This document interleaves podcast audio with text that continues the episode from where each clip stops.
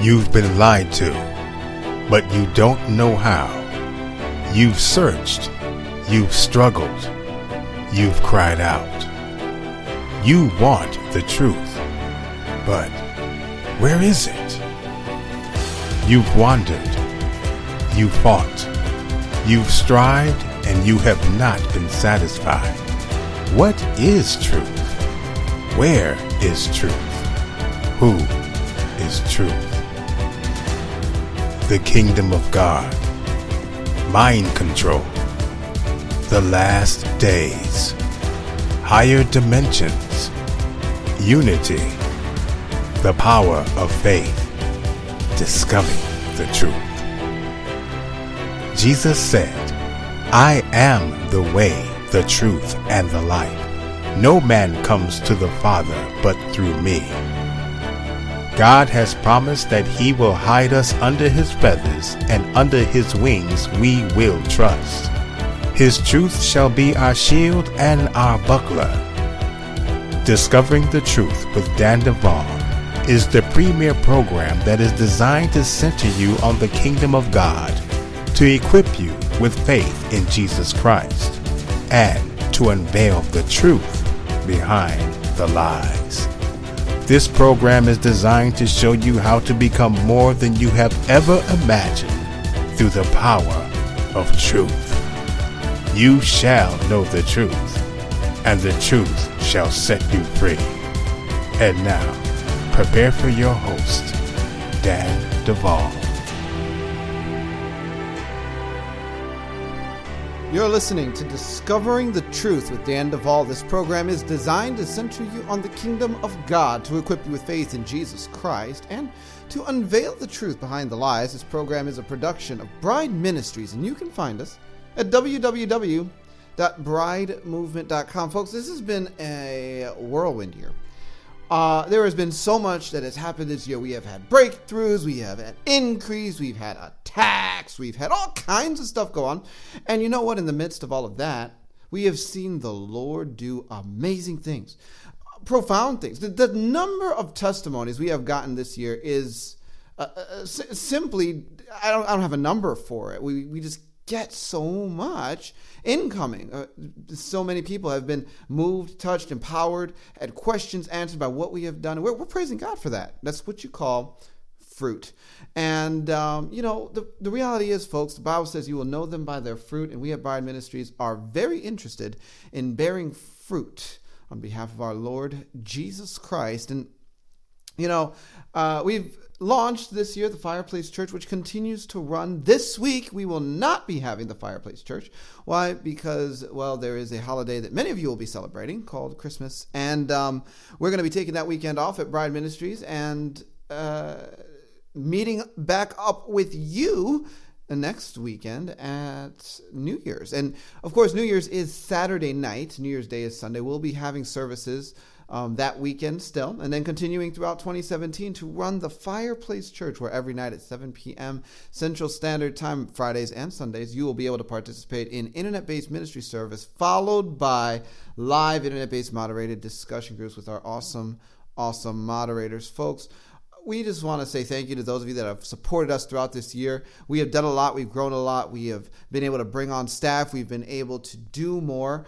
Um, eh, we, we've been able to keep up with the influx of uh, all of the uh, responses we get and uh, take time to send each of you that have contributed to us financially, at least through our internet um, donation buttons, personal thank yous. And, you know, we, we just really love being able to do that and correspond with you that way. I want to let you know that in 2017 we plan to expand more. Folks there is a lot to do. We, we plan to expand into m- more media. We plan to expand into the DID coaching school next year. I have vision to to launch a prayer response team um, to create more conferences. We actually plan to do conferencing about once a month throughout the entire year 2017 to train, to equip, and to release you to be more effective ministers in your sphere of influence. And so, Bride Ministries, we're really looking at becoming that equipping center in 2017 and also continuing to do the warfare that we do um, for those that we are fighting for. And so, um, I just want to say, I am really excited. This year has been amazing. I anticipate next year is going to be even more incredible.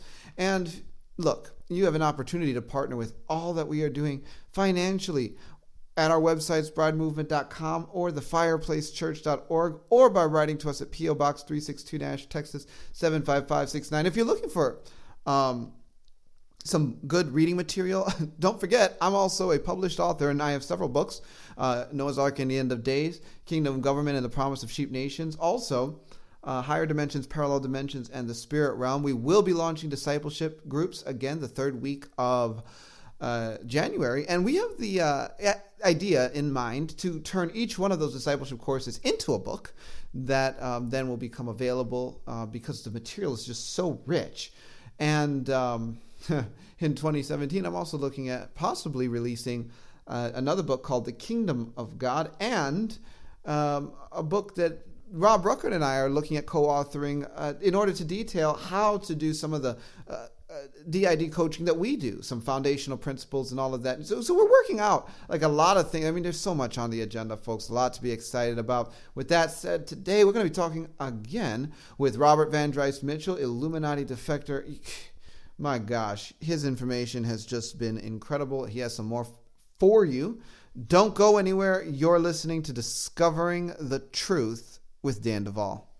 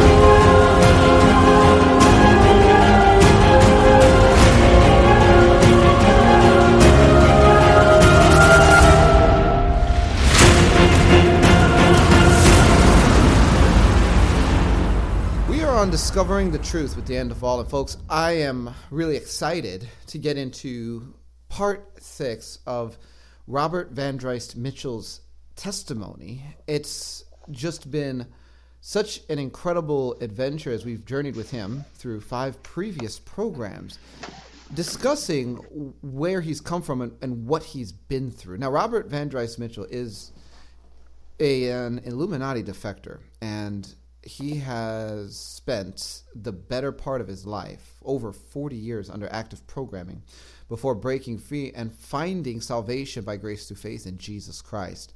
Uh, Robert was introduced to me a number of years ago, and we began working together to find deliverance and healing and the truth about his story um, with the power of Jesus Christ. And um, he is one of the number of survivors that is receiving help through Bride Ministries. And uh, I'll, I'll tell you what, I am just so in awe of Robert and his bravery.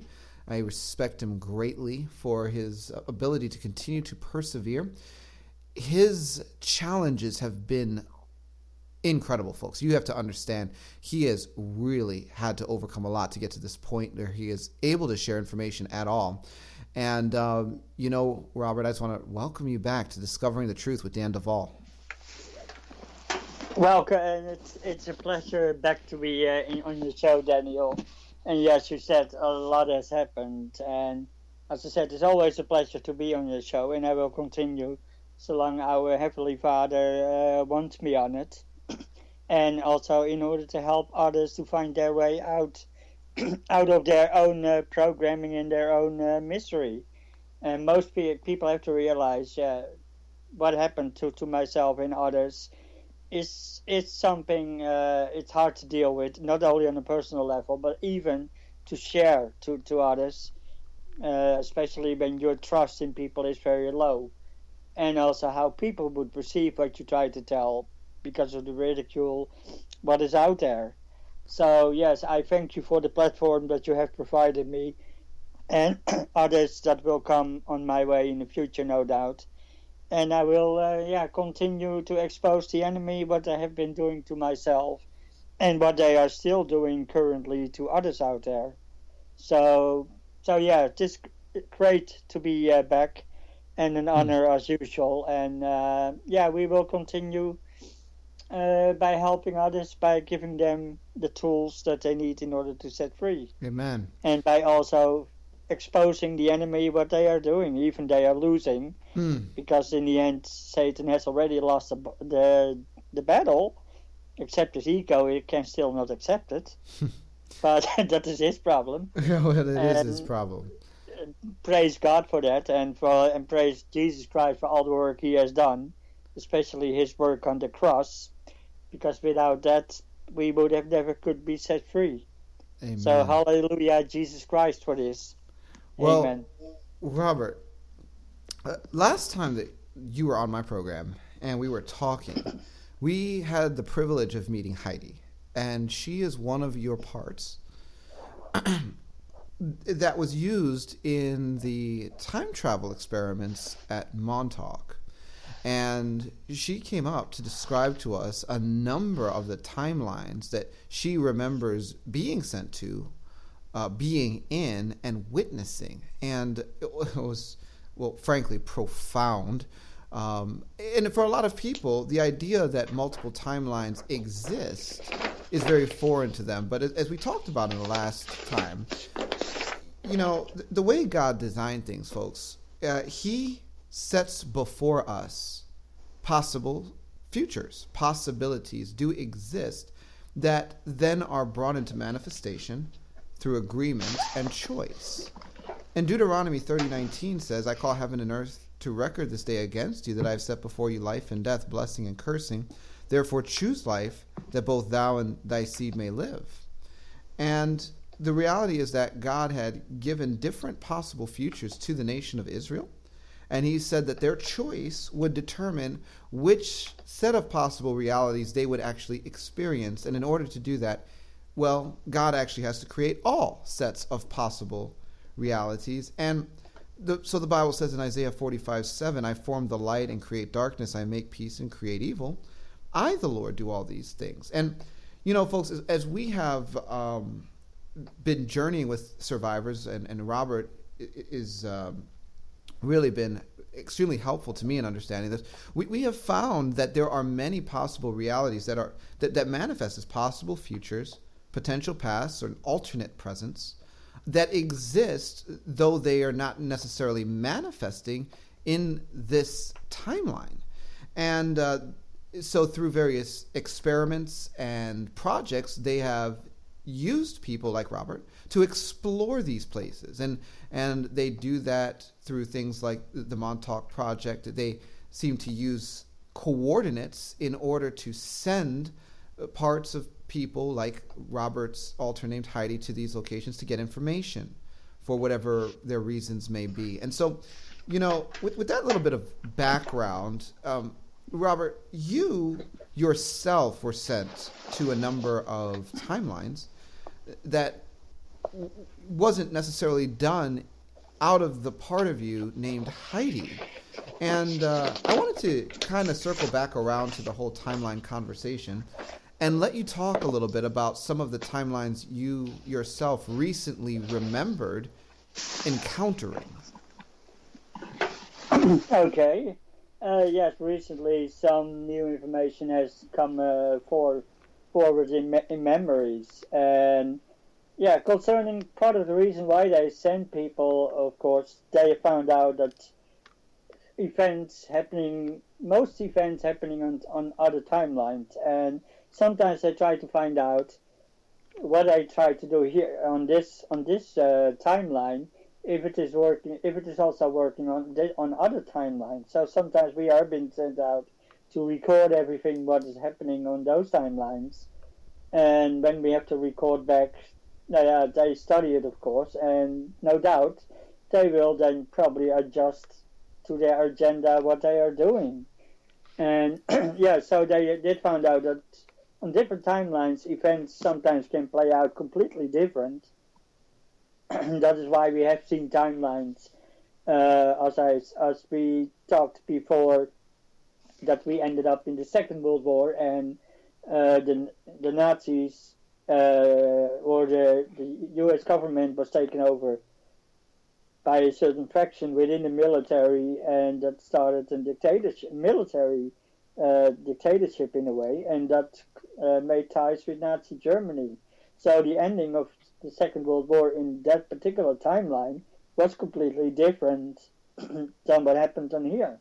Uh, the same on another timeline, it was that the monarchy in England, they made close uh, deals with Nazi Germany, and the Nazis could then use England as a foothold. Uh, but also then they used their rocket technology and developed, of course, their uh, you could say the first uh, inter uh, missile uh, or nuclear missiles that could then reach the east coast, and that is how they defeated then, of course, the United States. And and the war again ended completely different than what happened in our case. Thank God, on our timeline, things has certainly uh, played out in a much different way.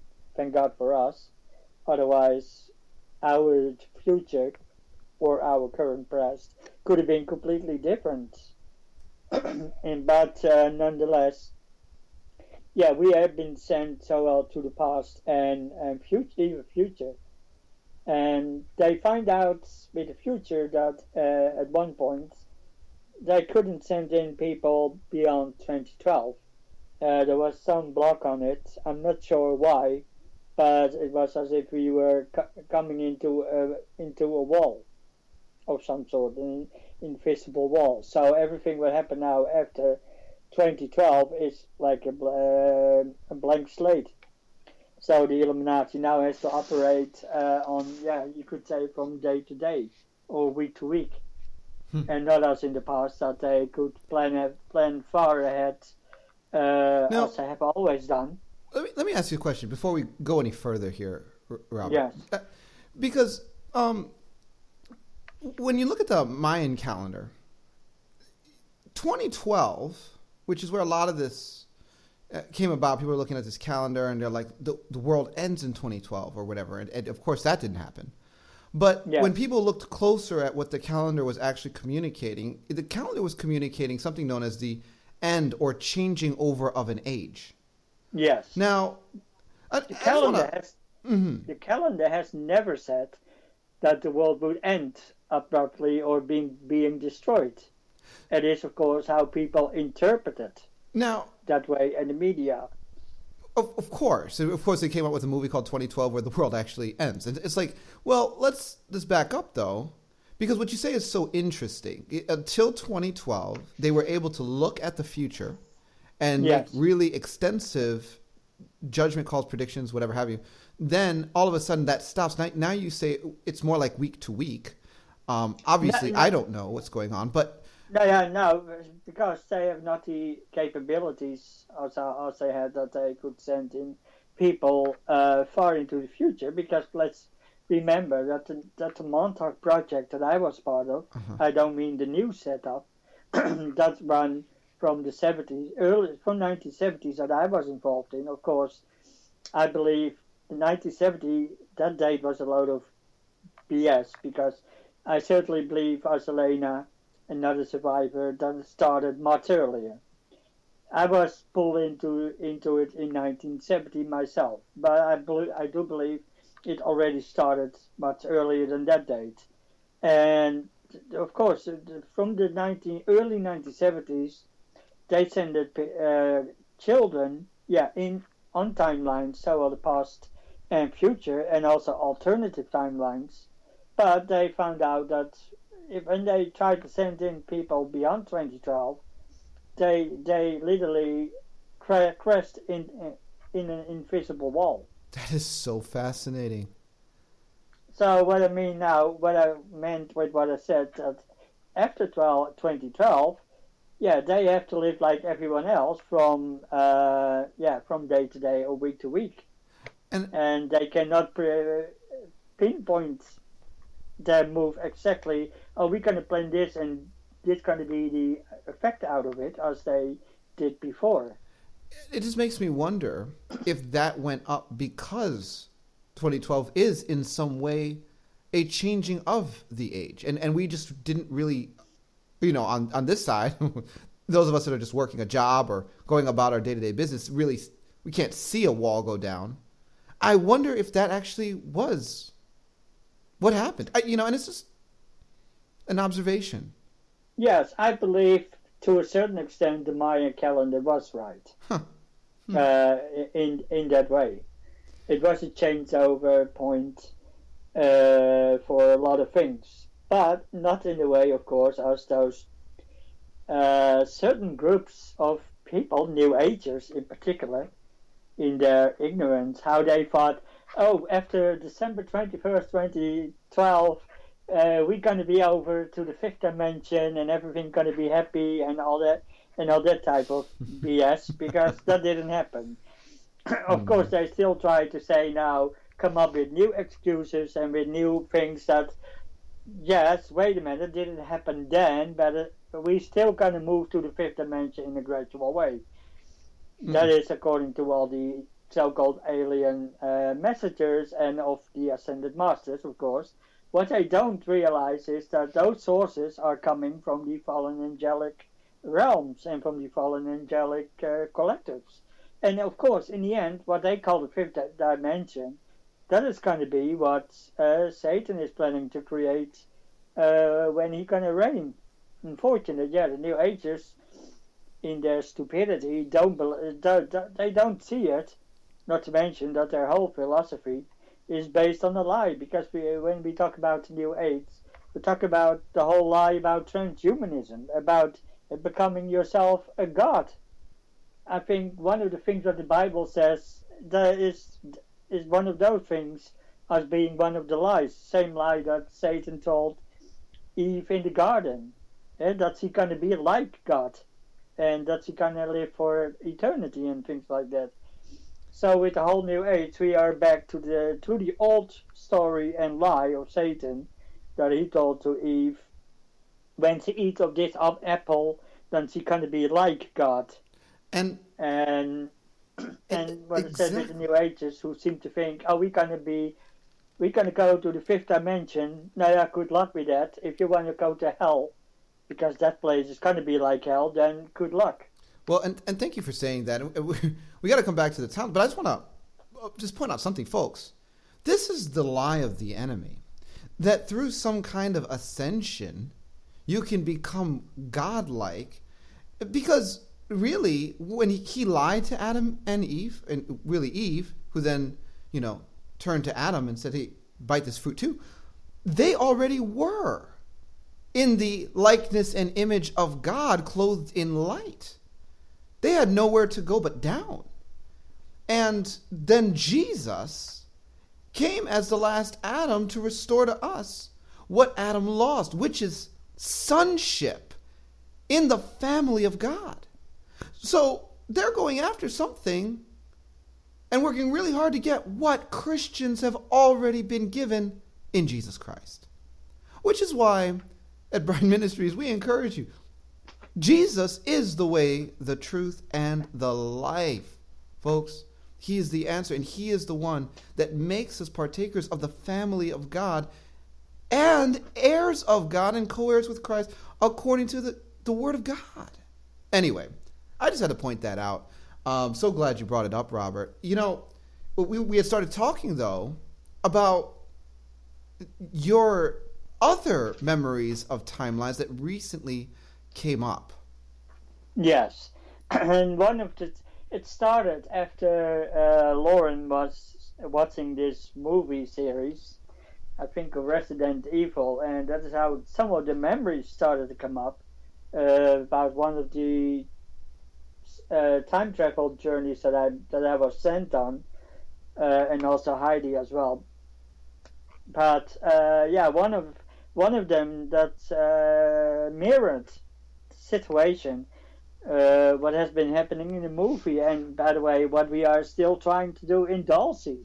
Because in the end, when we look at the movie, we talk about the whole the whole uh, research and everything, what is going on in the Dulce in the Dulce base in New Mexico and its mirror bases around the world, that they try to create bioviruses. Uh, yeah, that can turn the dead into uh, living dead in this case. Of course, humans, uh, the dead who has been deceased, but the body can be revived again, at least the, fl- the flesh to a certain extent.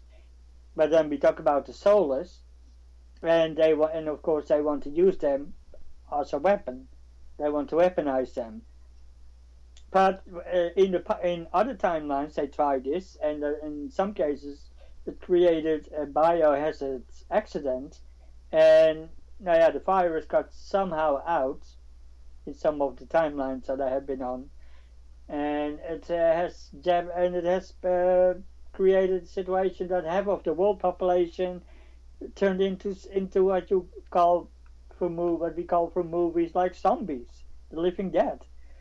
It's, it's even the arrogance of our of our leaders, especially within in, in science under the military, to think uh, that you just can turn people into zombies and that you even can control them. I heard, overheard in in myself when I was at uh, Dulce, I overheard scientists talking about, yeah, would it be nice if we could create zombies, the, the dead, and then revive them back to life, and we could domesticate them.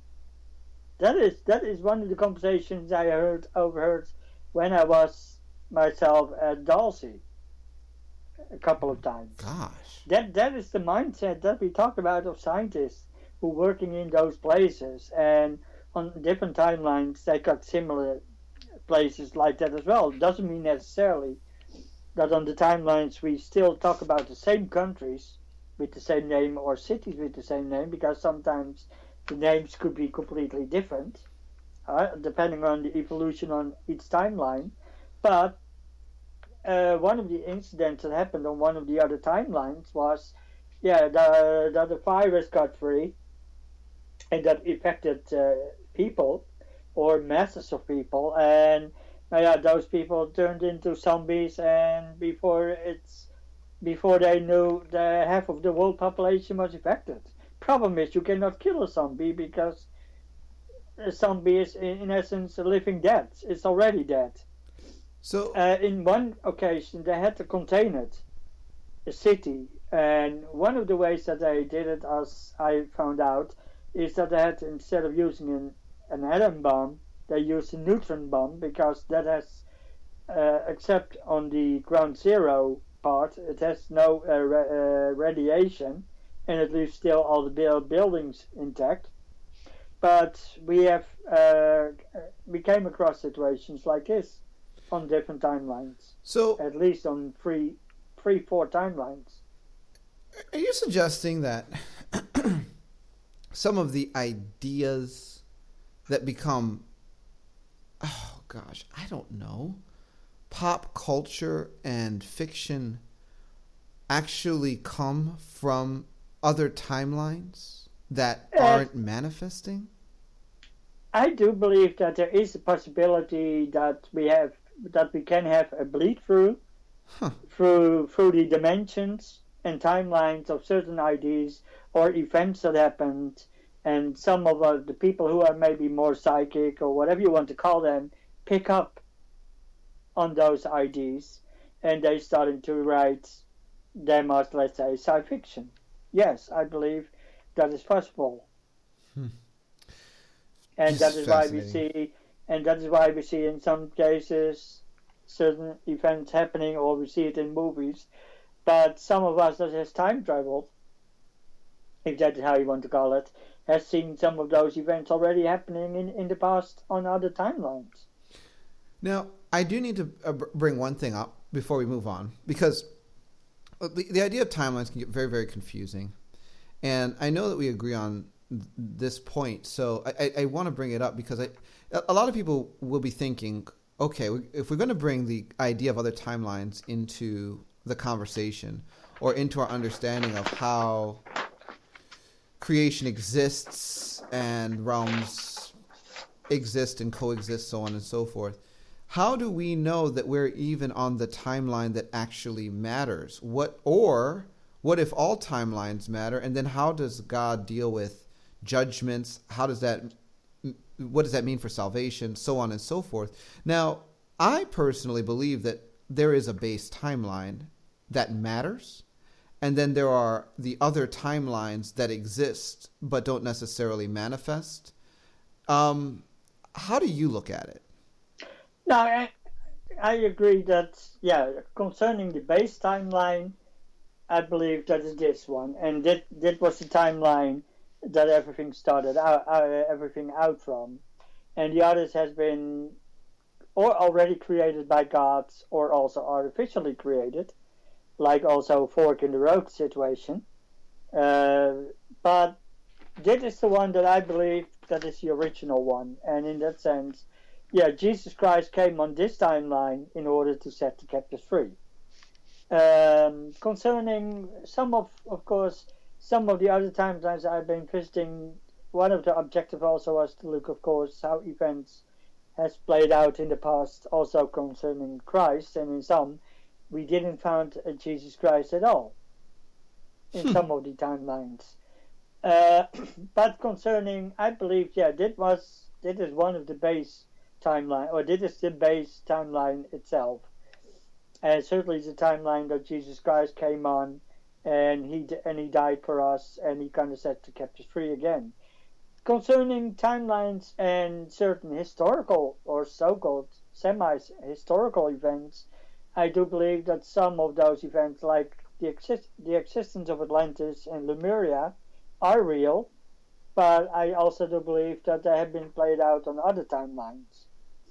Uh, we dealt we dealt with one situation, or yeah, Heidi, and she was sent to a timeline, and they had to deal still with uh, uh, people that originated from ja, what we call the continent of Atlantis on that timeline. And uh, she also was told, and others in the group, she was with a group of eight in total, is that they had sent also descendants of them to other timelines and keep an eye out on events on there. So that means we have probably on our timeline currently uh, people watching who come from the other some of the other timelines in which where the Atlantean culture came from, originated from. And this makes sense to me because if Atlantis existed, uh, and, and it's let's say if it would have existed here, we would have found by now physical proof of it. I would think so. You know, it's as goodness gracious. we are right now, folks, on, on Discovering the Truth with Dan Duval, trying to figure it out. Um, you know, Robert, I'm just going to say this. I, in dealing with some other people that I work with, we, we, have found ties to Atlantis and, and Lemuria. Like, it, it does come up. In one case, it was existing on what I have no other choice but to call an alternate Earth. And uh, somehow we had to do something in the spirit regarding that uh, to get some freedom. And I'm not going to get into all the details. It's just the idea, though, that it was actually presently existing. Both Atlantis and Lemuria were existing presently, but it was on an alternate Earth that's not this one. And I, you know, I walk away from something like that, and I'm just scratching my head. I'm like, "Thank you, Jesus, that you know what's going on," because I'm like, this stuff's over my head. But here you are, and you're talking about, you know, how they're they're on these other timelines and coming, and it's like, but I think that may be the case.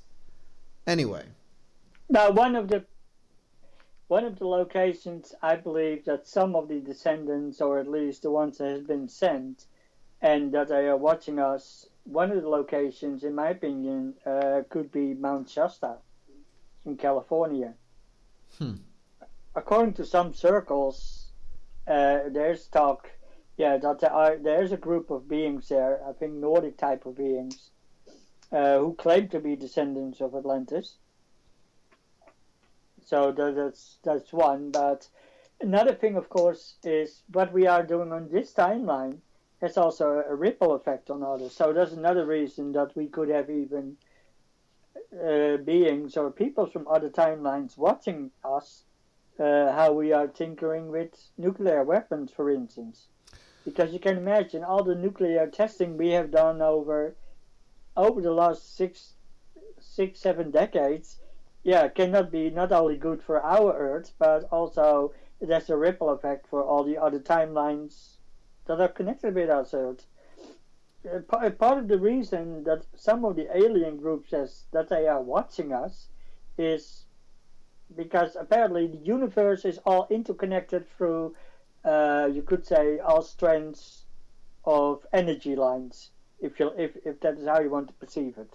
Hmm. And so each planet is connected through that to let's say another planet. By the way, those lines are then not visible for our eyes to see, of course, but they still don't seem to exist. That is the explanation. And uh, what they said, some of the aliens, and they also did was one of the concerns that one of the aliens made to the to the Eisenhower government, also in their explanation, is that their nuclear testing is affecting other worlds, worlds, and that was the reason why in this in the 1954 meeting they uh, proposed they could help us in this alien group, but under the condition that we give up nuclear weapons, all of us, and for that they give us spiritual aid and help and things like that. Fortunate, our government, I don't say Eisenhower per se himself, but our the government was already taken over by the Draconians, and of course they don't want to give up their monopoly on nuclear weapons and things like that. So unfortunate, the deal of this Nordic group uh, went out of the out of the window, so to speak. I wish it worked out differently, but unfortunately did, and our world only became much worse than it, than it is then. But this shows that what apparently what we are doing here can be felt in, in other realms and also in other parts of the universe because the universe is so interwoven and if planets are, let's say, connected by strands, and we're doing here our our damage through nuclear testing, and the ripples of that go through all these strands, it will also be felt on the other worlds, if that makes sense. Okay. Um, I have to say this. Uh, working with someone else, I know 100% for a fact that the planets are all connected by strands uh, we we discovered those, or at least I discovered those. I'm sure parts of them already knew about them, and because that's why we were having to discover those. And and yes, that is true. There are these, and I don't know if they're frequencies or, or, or just quantum fields or what they are, but they do connect the planets and the, and the, and the stars. Um, and I, I wow Hmm. Well. Now this this explains mm-hmm. why, since of course we uh, ended, came into the atomic age, that suddenly we have the influx of alien visitors coming here, because they are so worried what we are doing in our own backyard, uh, and the damage that we are doing, and not even realizing that what we're doing will be felt zillions or now, yeah, let's say hundreds or even thousands of light years away. And, and of course, that is why they are worried because what we're doing here will affect them. Well, and and the same happens on timelines. So what affects us here, yeah, will also somehow affect in the end the other timelines. It's just fascinating. And that is also uh, that uh, on the on one of the timelines they had dispatched then their people uh, to our timeline in order to watch out over the affairs here, uh, especially in this particular timeline that Heidi was uh, sent to, uh, connected with Atlantis, or at least with the civilization that came originally from Atlantis, but now lives somewhere on their timeline, somewhere in what we now call Central America, in certain colonies over there. Hmm. Mm. But the thing is that yeah, so uh, planets on this on the our physical uh, universe and in the other dimensions and also timelines, yeah, they're certainly interconnected through, uh, you could say, strands of some sort, quantum fields or whatever name you want to give it. And that is why all life, wherever you are, are interconnected. And that is how I believe that God created our second heavens. What is also what, for the non Christian people, what is what we call the universe.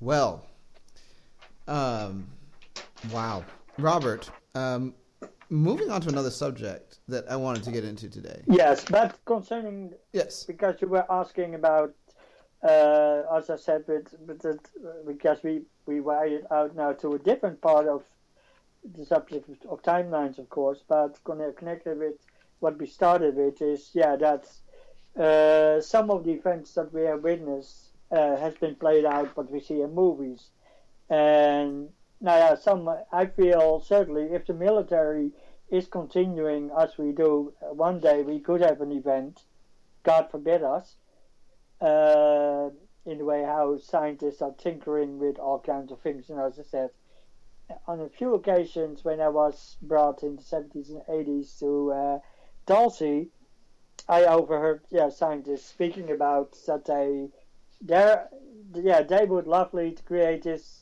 this bioweapon uh, what could yeah Mm-hmm.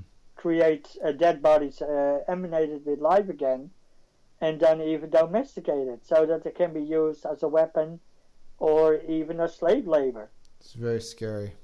it is scary uh, that is not even that is already scary on itself but it, what is for me even scarier is the mindset of this Oh.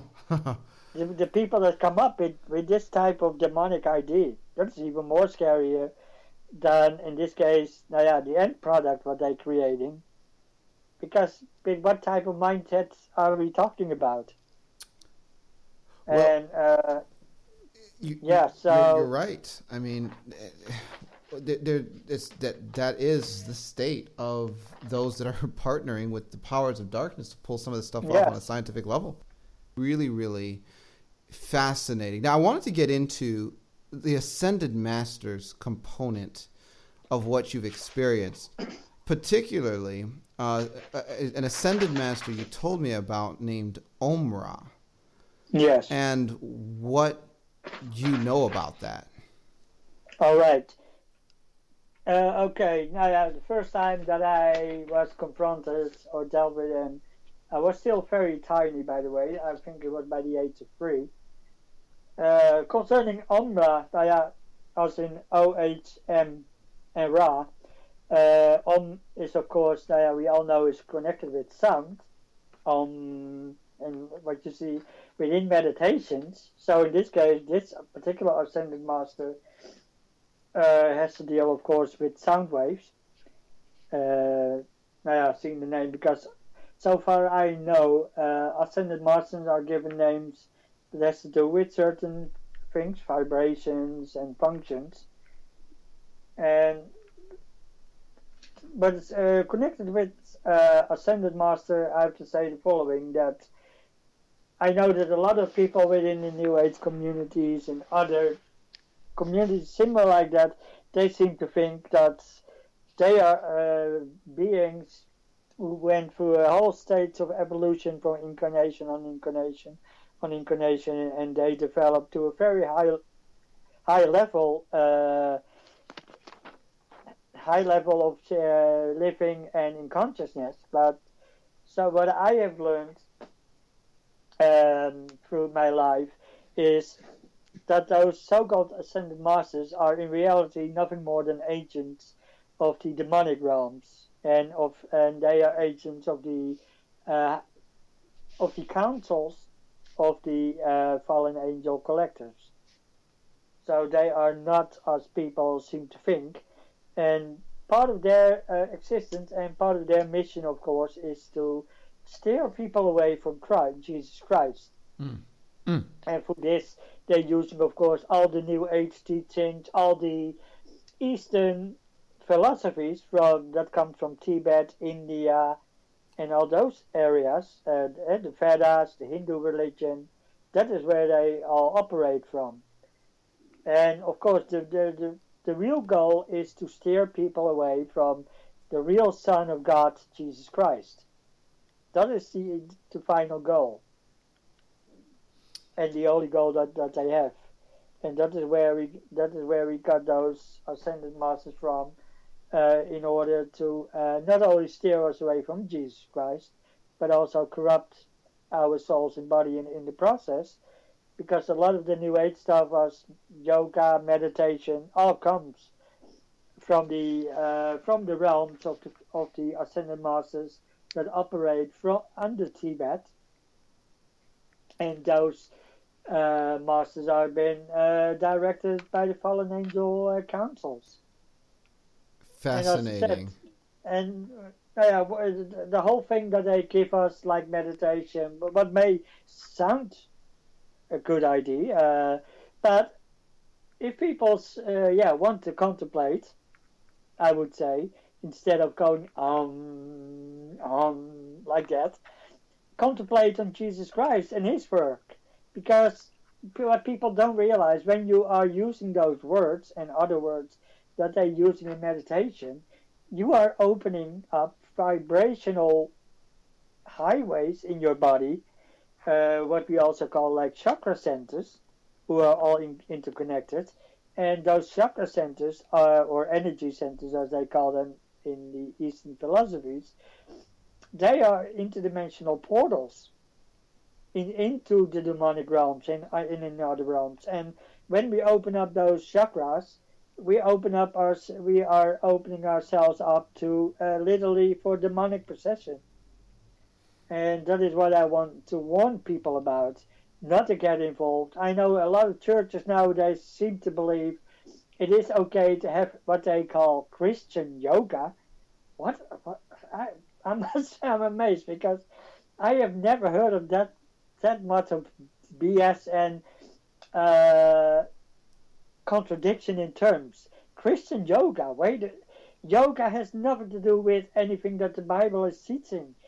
Yoga is an, is a form uh, and an exercise within the Hindu culture in order to uh, come to a higher level of awareness, or what I would call demon possession, because when you uh, when, when you go in this mode eh, of meditation, you go in this so-called stillness.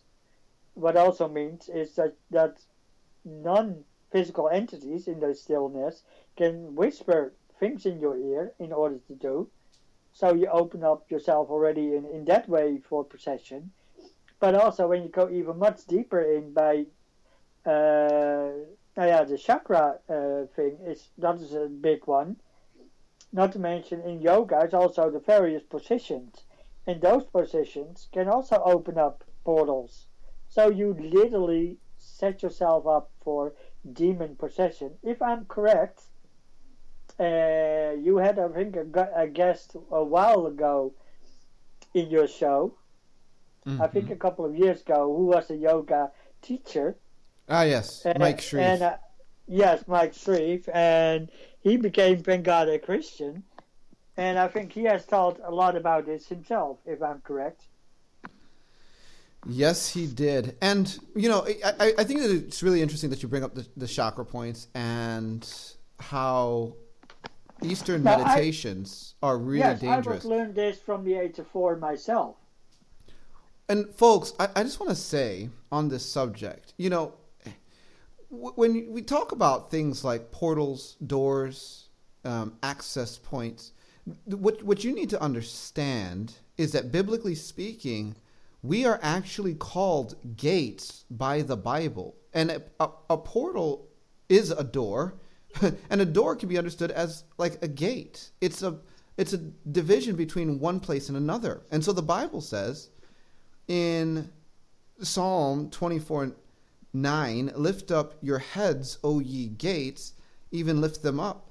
Eh, you know, there is a reference to us as being gates. And so when we are opening ourselves up, we can open up ourselves to God, like it tells us to do in Psalm 24 7. It says, Lift up your heads, O ye gates, and be lift up, ye everlasting doors, and the King of glory shall come in.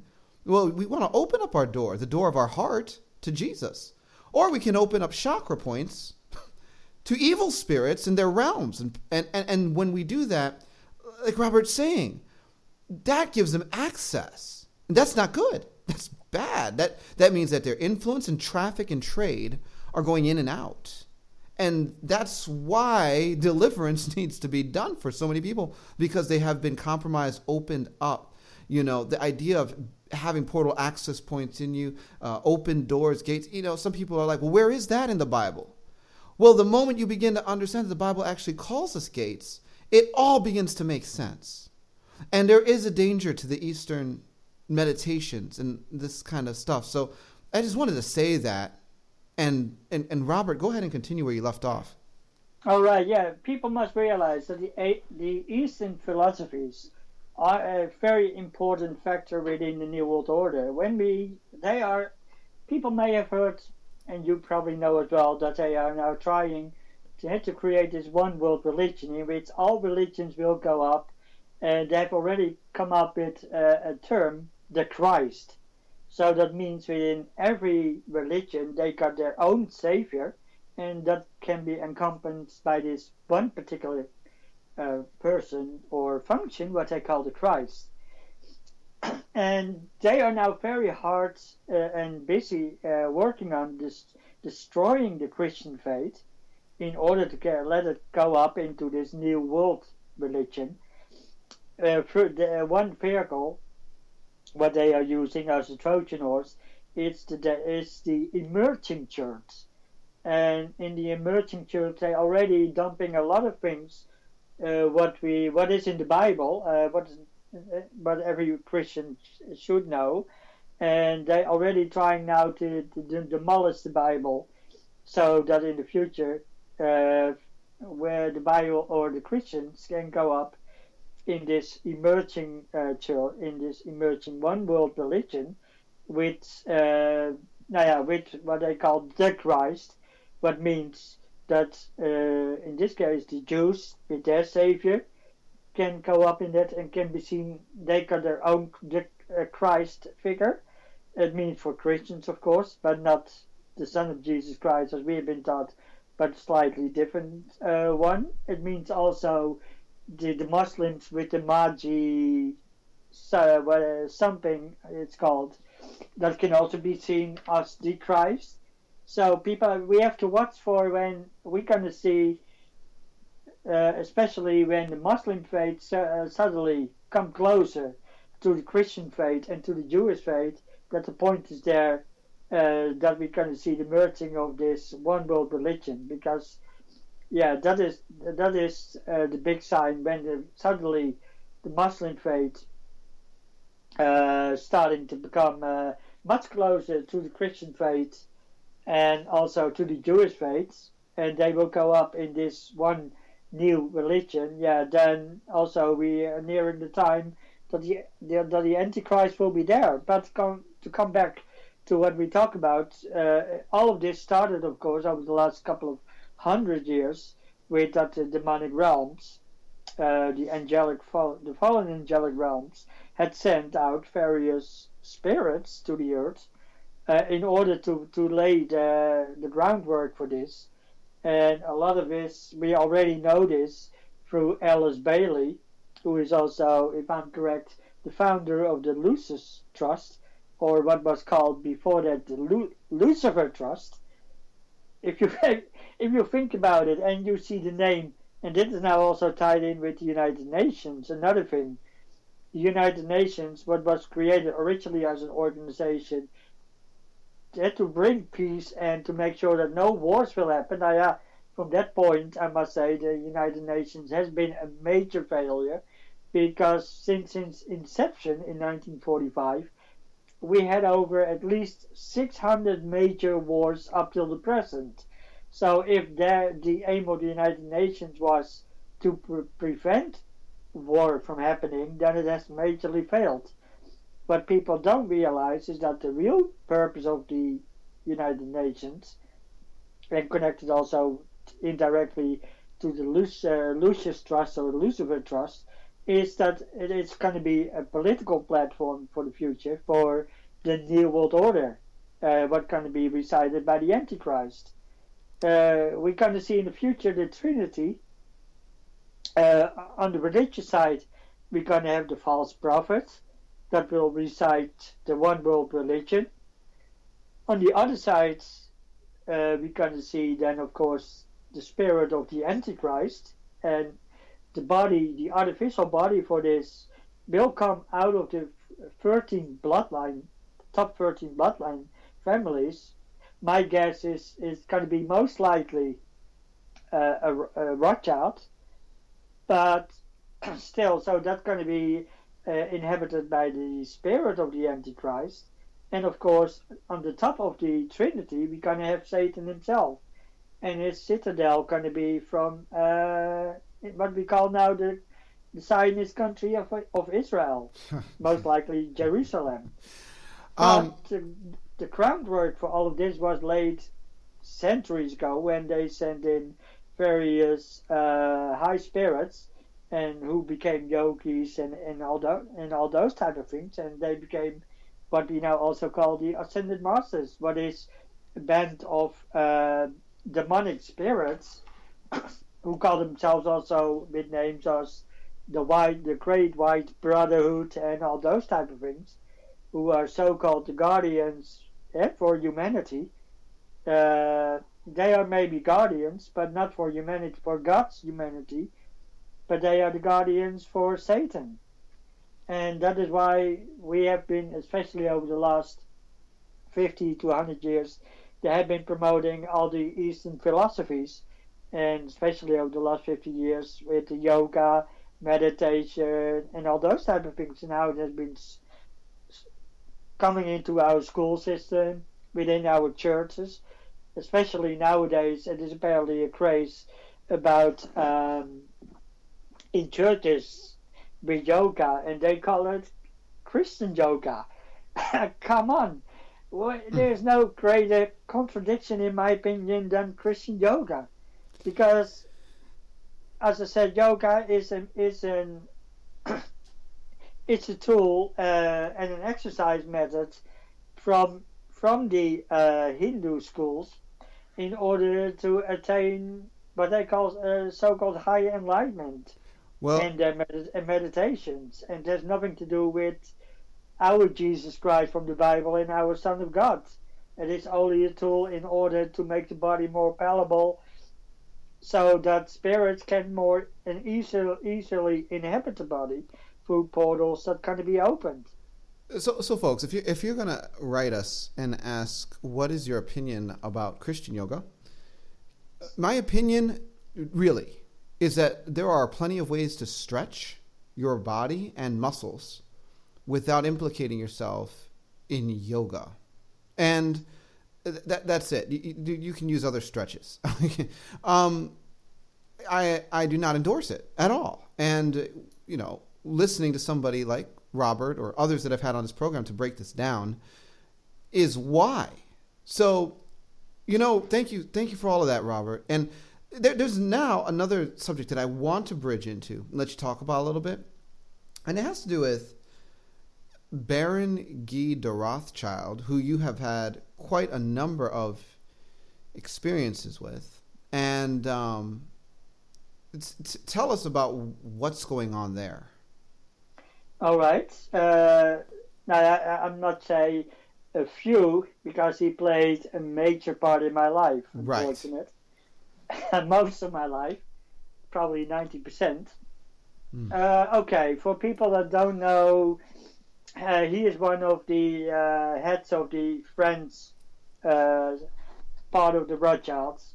As people maybe know of the Rothschild history, when Amschel, Amschel the Rothschild sent out five sons to five different nations in order to set up banks.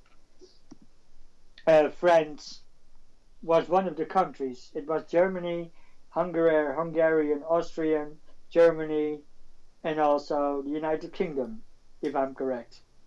That is why we have, uh, of course, the, the, the British um, Rothschilds in the UK now, where I temporarily reside. But Baron Guy de Rothschild, uh, officially he was then a wine baron, on paper anyway, but that was only a cover.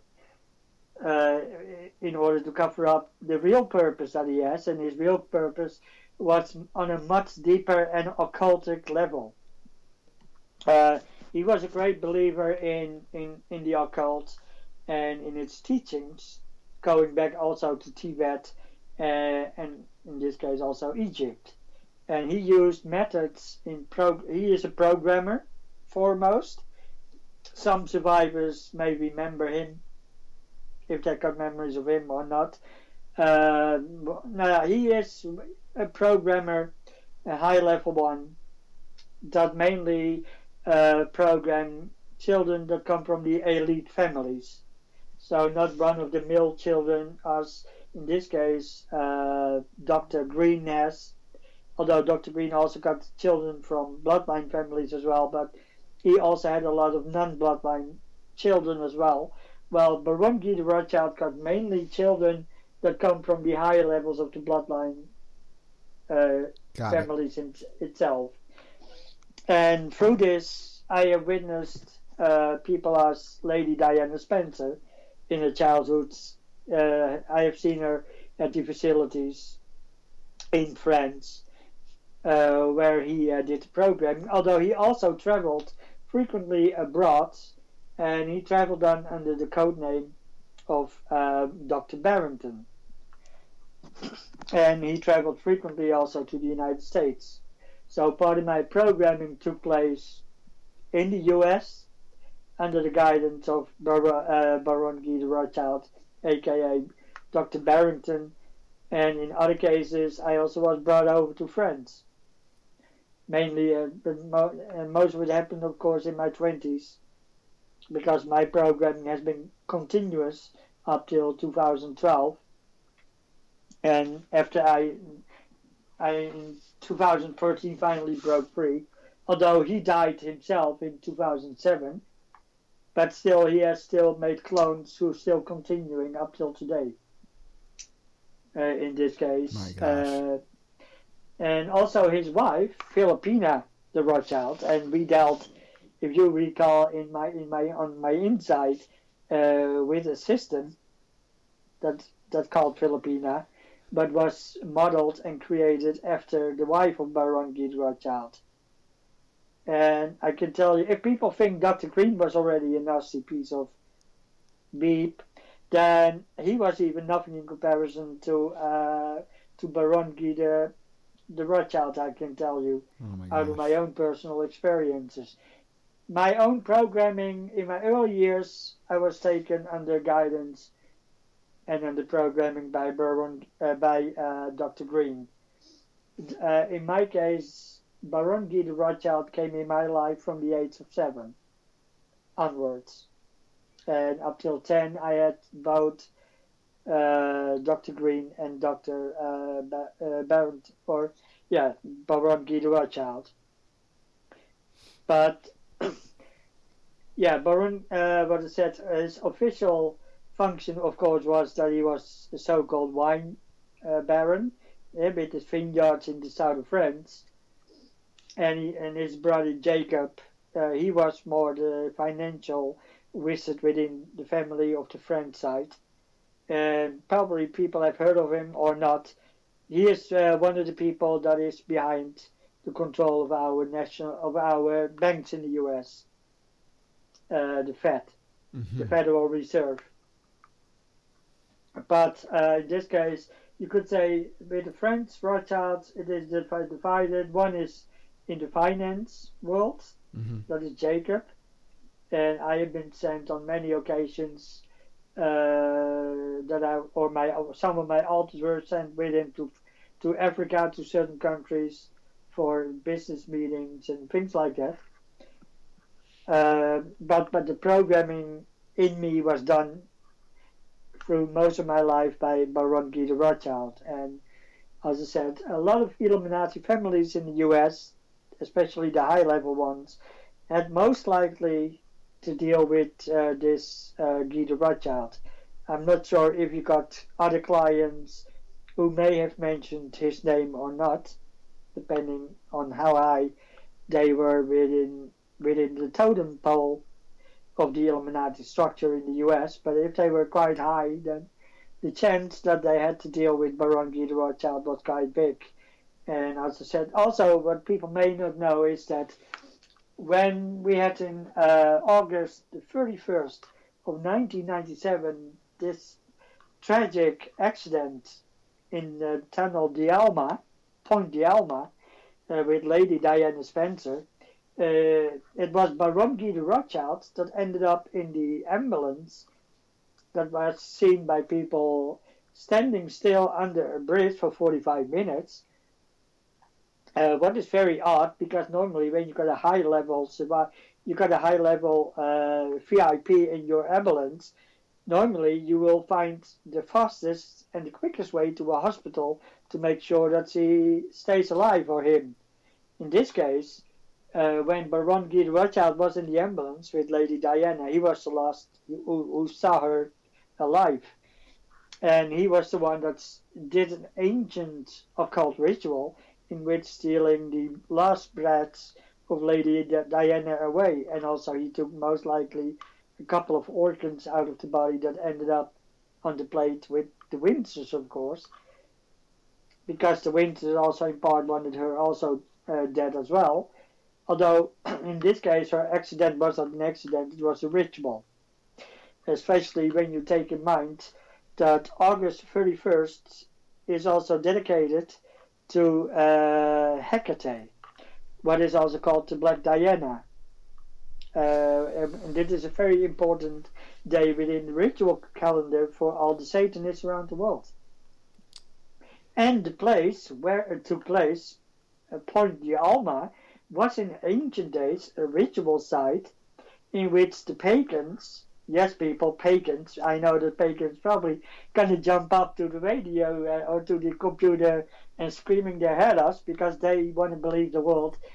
That their religion is a very peaceful religion and there is no bloodletting and everything, but I can tell you out of my own experiences that the, pa- the pagan religion and the Druids is anything but because they are really a, a religion but is centered around sacrifice. So well animals and humans. And in this case what happened with Lady Diana was one of those blood sacrifices to Hecate on uh, August 31st. Unfortunate. Concerning you... Lady Diana myself, during my childhood, when I was brought over to South of France or to France, to his estate and his uh, castle where the rituals, or not the rituals, the programming took place underground, I have seen members of the British aristocracy, uh, like the like the Windsors. I have seen them over there. I've also seen, when I was a child, uh, Lady Diana. Of course, I didn't know who she was then, except that she was like me, as as it looked, another victim. uh, of course, I was not told who she was and whatever her future role would be. But later it came clear that what I saw as a child, that became later the wife and the future queen, or at least so she thought, from England, was Lady Diana Spencer. And he, what I said, the de Rothschild is the programmer for for most of the higher levels of the Illuminati children who are born, and up till the, today, today his son has taken over uh, his father's role, and so they're still continuing in the same manner as it happened in in my own childhood. Unfortunate, and so long we don't expose this type of thing, yeah, we kind gonna see a continuing of generation on generation with the madness what I have witnessed myself. So I am glad that we have programs and and radio hosts or blog radio hosts like you who are willing to put their neck out to have people as guests like myself and other survivors who can talk about it because you also put yourself in danger by it as well. I know you are protected by God, but still, you will you put yourself also on the radar by the enemy like this. So I am grateful for this opportunity and the courage that you also display to bring the subjects that you talk about to uh, light. And well, yes, you know, Robert, I'm I'm grateful for you. Okay. And uh, let me tell you something. Um, there were so many question marks surrounding the, the death of Princess Diana, and everybody that, I mean, really began to try to look into that was scratching their heads. And the way you kind of just weaved that scarlet thread through the whole thing, like in a matter of a few minutes, was just really, really good, and it makes sense. Now, I, I do want to ask you this question. You mentioned this ancient ritual that uh, Baron Guy de Rothschild would have engaged in. What would he have gained from that, according to your knowledge? No, but in this case, uh, I we have to go back. In this case, with Lady Diana, it was already, to my knowledge, decided before she was born that she's going to be sacrificed. Uh, we're going to see the same scenario played out again uh, and we're going to see probably other scenarios played out in the future. Uh, you have to remember that what one of the things that they're aiming for is that they bring certain people peoples to such a high popularity, so that they can be loved by, let's say, most of the world. And what they then do, uh, we have seen it in the 60s.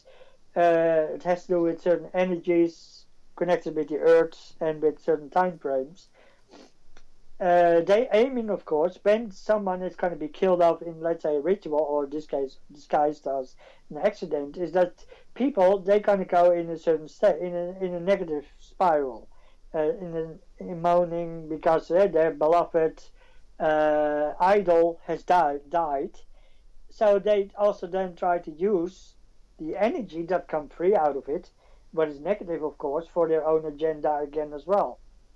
And that is why you see that they're bringing up certain people to a such a high state of popularity and that they're going to be loved. Uh, one of the others, uh, of course, uh, that they're still going to play out, unfortunately, the original is already killed off, unfortunate, uh, is one of the teen stars uh, with teenagers like Britney Spears. Uh, unfortunate, they killed the original of uh, in 2011, and the one that we now see are a series of clones. But to my estimate, what we still can see in the future is with probably with her and other teen stars is that at one point we're going to hear in the news that a certain star has died and that will bring a whole generation into uh, a negative spiral as we have seen when Diana died, Lady Diana, when we have seen uh, when uh, Kennedy died, the result uh, they first they bring you up to a certain popularity, hmm. Uh, certain people, and then they will and then they uh, no yeah those people will die. In this case, in Kennedy was killed in a so-called assassination, but again it was a ritual, uh, seeing the whole setting where he died, etc. In this case, also with Kennedy it was part, partly planned and partly also by his own doing because he also made a couple of formidable enemies. Of course, this was even before I was born, but again, we see a certain thing going on that they put him up, they bring him to such a high state of popularity, and then, yeah, he is unkilled for various reasons. We saw it happening now with Lady Diana. Uh, but again, she was brought in by the Windsors because of her bloodline uh, in order to make sure that for two generations at least, the Windsors would have uh, offspring that look at least still more human than reptilian or demon. I know that a lot of people, Christian, will say, oh yeah, reptilians don't exist. That's yes and no, because even that demons, people have to realize that demons can take on any form that they want. But it seems predominant during rituals that I have witnessed and even presided that for some reason a lot of the demonic spirits seem to take on when they when they come in into our into the circle uh, when we do the rituals, especially the called the ones that are called the ancient uh, ones, they seem always to take on reptilian form.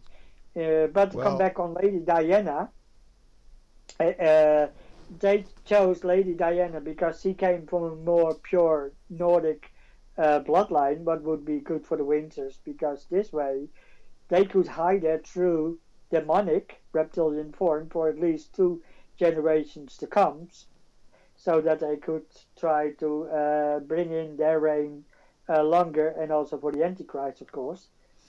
But they already decided before she was born that she also would die on a certain date at a certain place. And in this case, it was the place of Point de Alma, what was an ancient ritual site to the uh, Black Madonna or the Black La- Diana.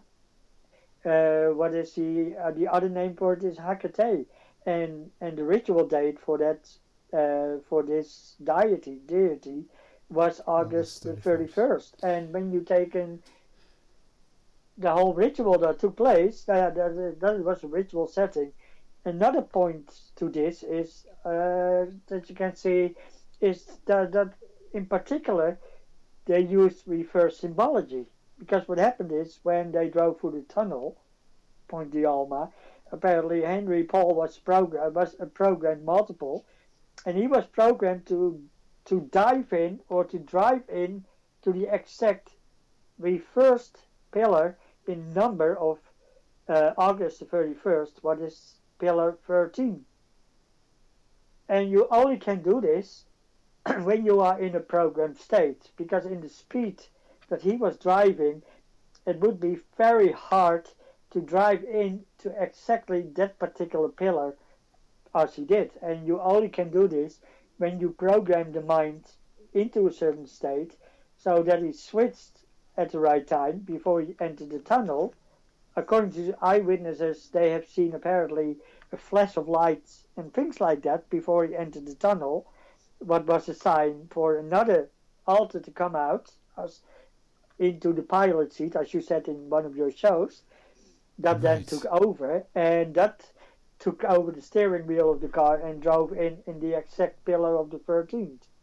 In in this case, you know, um, you connect so many dots, Robert, and I it, it's it's just very clear that it's exactly that a ritual. There was a purpose. I, I as I'm listening to you, what I'm hearing is they do it for power, and and by being able to manipulate the emotional response of large masses of people what I see is them having some kind of way to take power from that and yes. to then maneuver that into the advancement of other agendas, which makes That's so right. so much sense. Um, and actually, I, I this actually connects into a whole lot of other things that I'm thinking about in my head. I do want to say this: you, when, when, people s- switch and the whole conversation around alters, if this is really sounding strange and foreign to you, I did recently do a podcast called "The Airplane Model of Dissociation." that'll help you to have a visual in your mind to understand some of the things that we've been talking about in this program regarding switching and alters and how all of that plays into it. Uh, if, if this is unfamiliar language to you, really easy reference point.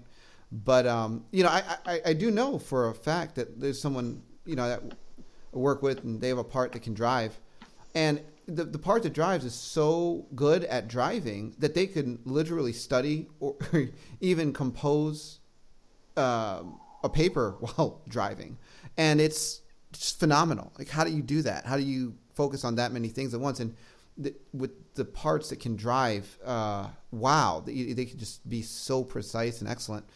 And so, what you're suggesting is, I, I think, absolutely makes hundred percent sense.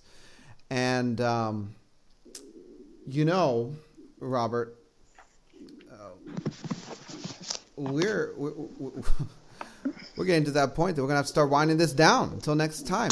Um, okay. I am glad to talk more in the future about it because it's all it's only scratching the surface, as you know yourself. And uh, Yes. probably if I have to tell everything, I probably need a full uh, two weeks uh, with no sleep to talk through things with the things I know uh, and the knowledge I gained over all my years in service of the Illuminati, and probably even more than two weeks in Well- a continuous flow. But uh, yes, Let I am glad that I helpful and, and hopefully that I can, uh, yeah, give some pointers to to your listeners about what to look for and about yeah the world that we live in because everything is not as black and white, especially what the media try to tell us. Beside the media, as I have witnessed myself, not only on the higher level but even on the on the medium level, a lot of those members are even partaking in satanic rituals in what I have witnessed. Let, let me just ask And- this last question um, before we, we close. And uh, th- this has to do with um, just rehashing a bit of, you know, okay, how this played out in real time. Uh, you suggested, and, and obviously I, I agree with you 100%. A lot of the members of the royal family, if not all, uh, do this shape shifting thing. Uh, how did that play out in your eyewitness vantage point? Um, now, what I said from the moment that I shapeshift, uh, especially with rituals, is from the moment that, let's say, the one that uh, presides uh, the ceremony, the mother of goddess, and also the male component, uh, ki- do the killing of, let's say, in this case, a, a, a baby or an infant. Sometimes even the killings is not only infants. I witnessed, and I unfortunately had also to protect myself in it in certain functions, or part of me because they were programmed to do that ourselves.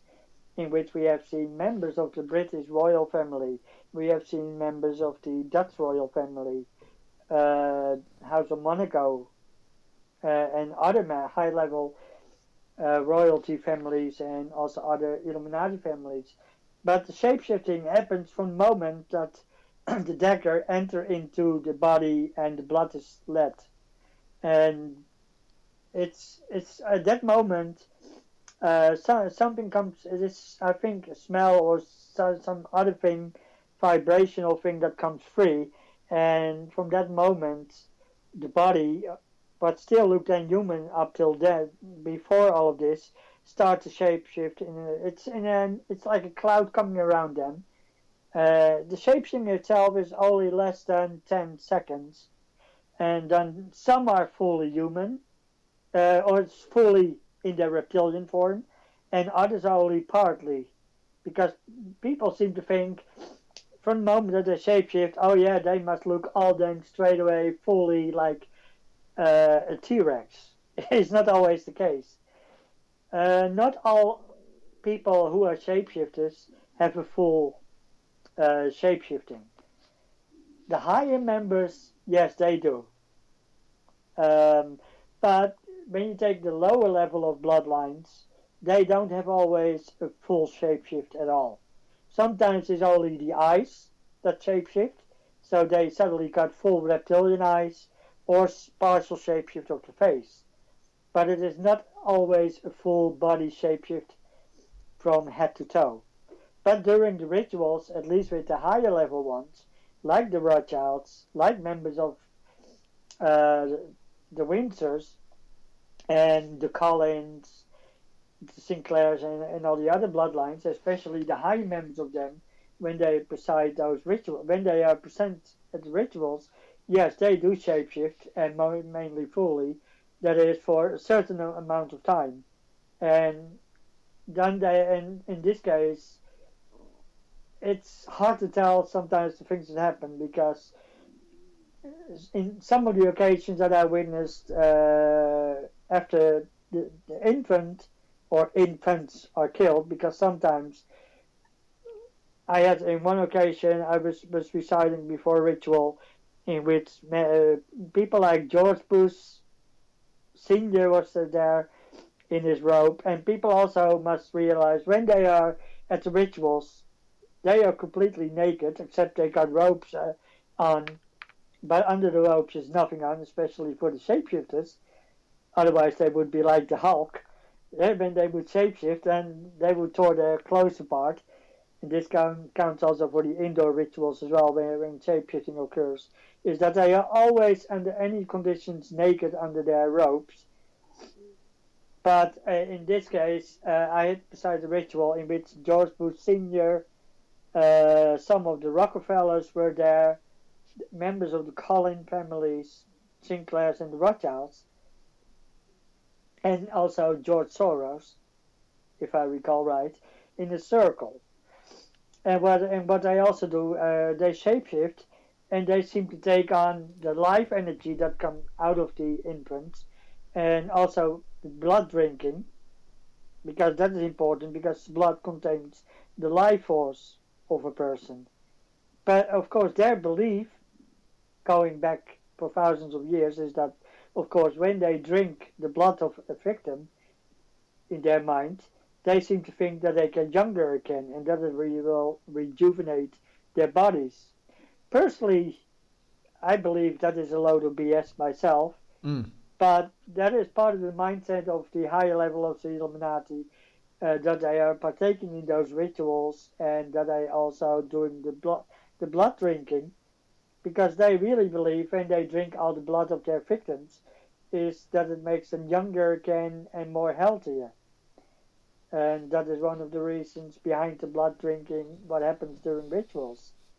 But what I said yeah when from the moment that the child the infant or the child can be from uh, zero, from the age zero up till 18 is being ritually murdered and killed and the shapeshifting to take place sometimes the, the only thing that you find back afterwards after a while is half of the body because if they are starting to come in uh, in their full reptilian form it is like it's I can imagine what I have seen is how it must have been what we have learned about what happened in, in South America or or Central America with the Mayan uh, culture with the rituals taking place. And sometimes when when it's it's disgusting to yeah to think about how the body had been torn apart and uh, how some of the members and in particular the Queen Mum, who is then officially of course declared dead, except what they have not told the public is that at the age of 21 of uh, Prince William, as before Queen Mum was declared dead, they put they take out her soul essence and put it in an electromagnetic containment field to keep it for the uh, to, to to be placed within the body of Prince William by the age of 21. What happened there in a cage in a cage somewhere in Cornwall, but to come back on the Queen Mum, she was within the the Windsors, one of the highest, and even in the ritual network, and everyone had uh, didn't came even close to her, although there was one with the code name of Pindar, and he was most likely he was a marquis in function in title, but is one of the titles in France in in the French upper class uh, families.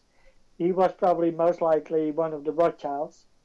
I couldn't say exactly which one for certain, but he she was the only one that she was afraid of of the Pindar, and he, he always came wherever he go. He always worn a white suit, and Pindar is also a title, by the way.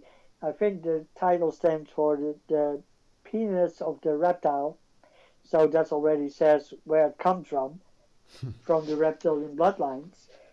But yeah, when those rituals taking place, uh, if you are fainted at heart, I think you you will not make it through because it's even worse than a horror than a horror movie.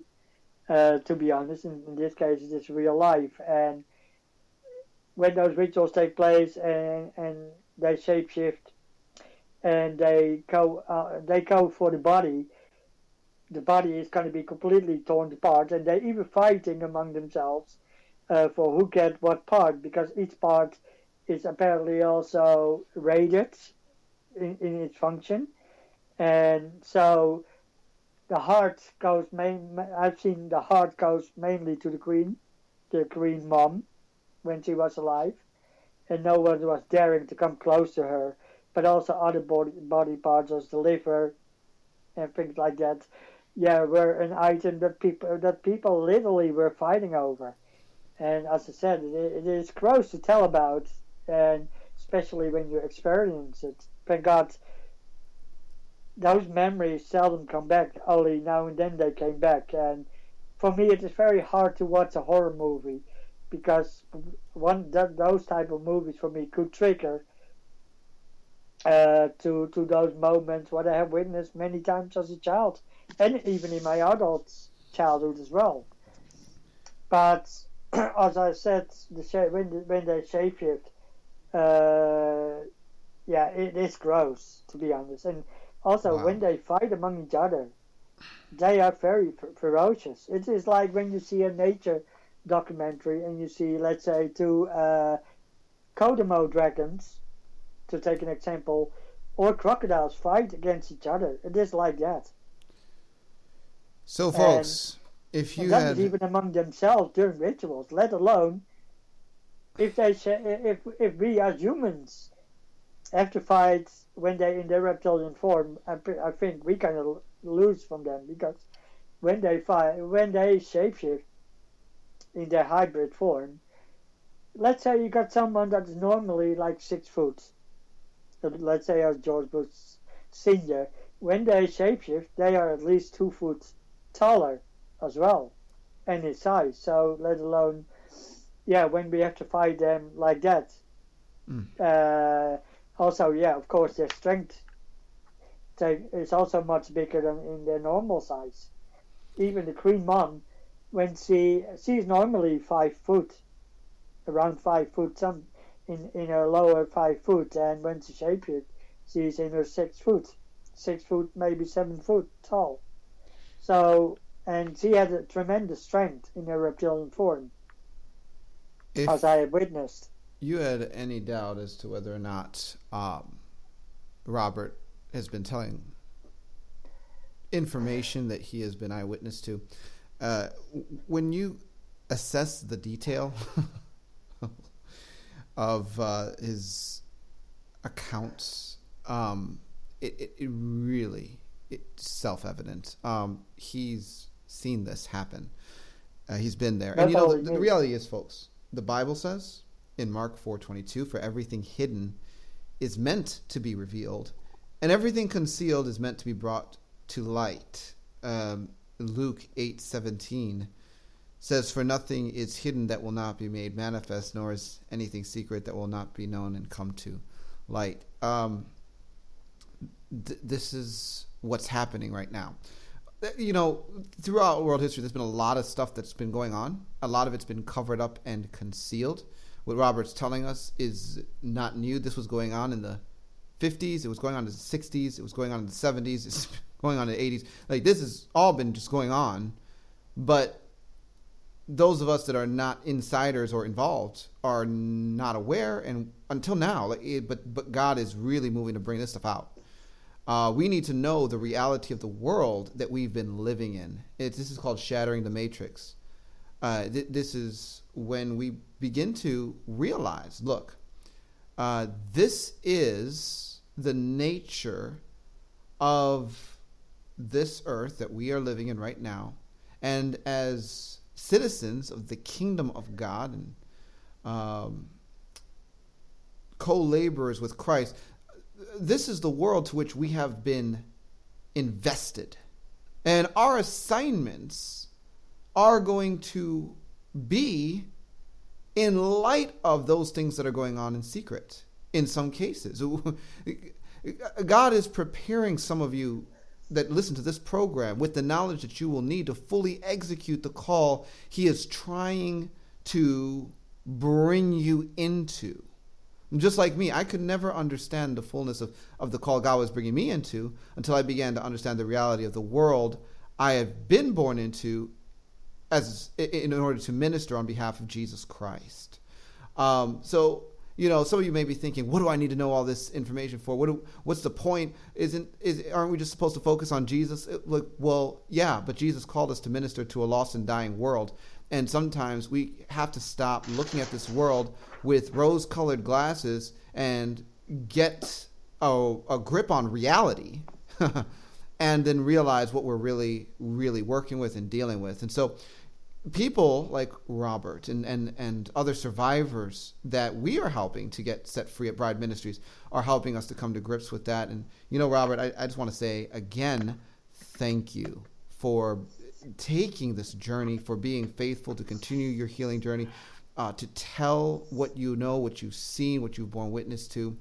And, um, you know, to the other survivors out there, I just want to encourage you uh, to some of you that are waiting to find help or to get connected with help, God is with you. And, and I'll tell you what, um, we are at Bride Ministries working on creating solutions as fast as we can um, with, with, with excellence and with decency and order. And so, um, you know, and I believe that God is raising others up as well so, Robert, again, thank you so much. And uh, did you have any last thoughts before we close this program? You're welcome, and as usual, it's a pleasure to be on your show. And I must say, the last topic, I had a hard time to talk about the rituals because, yeah, it brought up flashbacks again, but I do feel it need to be talked about. So um, I'm glad that you gave me the opportunity again to talk about it and I hope to be back in the future again, and there's still much more to talk about concerning other survivors out there, as Danny already said. If you had memories like this and you feel you have been also under programming MK Ultra or any any of the other, and you you feel you you need help, yes, there are a few uh, avenues to go by, and Bride Ministries is one of them, and I certainly would advise you uh, to make contact with Bride Ministries or even a few of the other ministries out there who are also specialized in this, because there is a solution to this, and but the only solution, in my opinion, is through the counseling that some of the ministries uh, offer for you, like Bride Ministries if you want to think, oh, I can do it through the secular counseling uh, circuit, I would say good luck, but you will not be set free because those avenues are deeply infil- infiltrated. What I know from my own uh, from my own knowledge, what I have been taught. So the only way how you, in my opinion, you can be set free is through Jesus Christ. Amen. And the only way through that is is like Bride Ministries and a few of the other ministries out there like them. So that is, yeah, my last word, what I want to say to your listeners, especially to the survivors. But yes, there is hope out there. I have to say also, it's not going to be an easy way. If you think I'm going to be healed within a year and it's going to be easy, no way. It's going to be tough at times. Mm. So I keep that in mind. But on the other hand, it is worth it because you will be set free at the end of the journey and you can hopefully then start and integrate your life into a normal life without all the, the all the flashbacks and everything else and also if you are multiple yes all your multiples can be merged all into one mm. if that is what you desire of course as daniel also said to us sometimes it is maybe even good to have maybe one or two uh, who are maybe not integrated, as I have seen also with others. But in the end, there is uh, help out there, and so you only have to take the step and the courage, of course, to to uh, to take this on, to this journey. But it is certainly worthy to do it and worth it, at least in my opinion. I believe. Otherwise, I wouldn't be here talking about it myself. And I must say, I am grateful to a few people. Uh, the people know who I'm talking about anyway, who brought me in the end, who or who brought Daniel in our lives. And I am very grateful for that, that uh, Jesus Christ brought them in my life. And through this, that Daniel came in our life, and we started since 2000, since March 2014, our journey. And I must say, I'm very grateful for that because otherwise, I would have still been uh, wandering in the dark, so to speak, mm, mm. Uh, without any help uh, on, on any healing. But oh. the journey is it, it is not an easy journey, but I can tell people it is certainly worth it. Thank you for that. So Robert. yeah, that was my final word for now, and I hope to be and I hope to be back next time. And uh, what I said, there is still a tons of other subjects, or even continuation of some of the things that we talked about now. There's a, and, a lot more to talk about, and yes, so and I want to wish your listeners also a Merry Christmas and a Happy New Year. and hope to see them uh, next year back. All right. Well, folks, that's all we got for you today. Thank you so much, Robert, for all the wonderful things you've said. And until next time, God bless and Godspeed. Discovering the Truth with Dan Duval is the premier radio program designed to center you on the kingdom of God, to equip you with faith in Jesus Christ, and to unveil the truth behind the lies. This program has been a production of Bride Ministries. You can find us at www.bridemovement.com.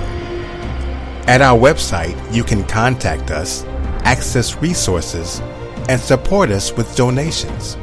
We need partners in order to continue to produce our vision, which is to promote unity in the body of Christ worldwide and assist in the creation and development of sheep nations. Partner with us and be sure to like us on Facebook and follow us on Twitter. Until next time, God bless and Godspeed.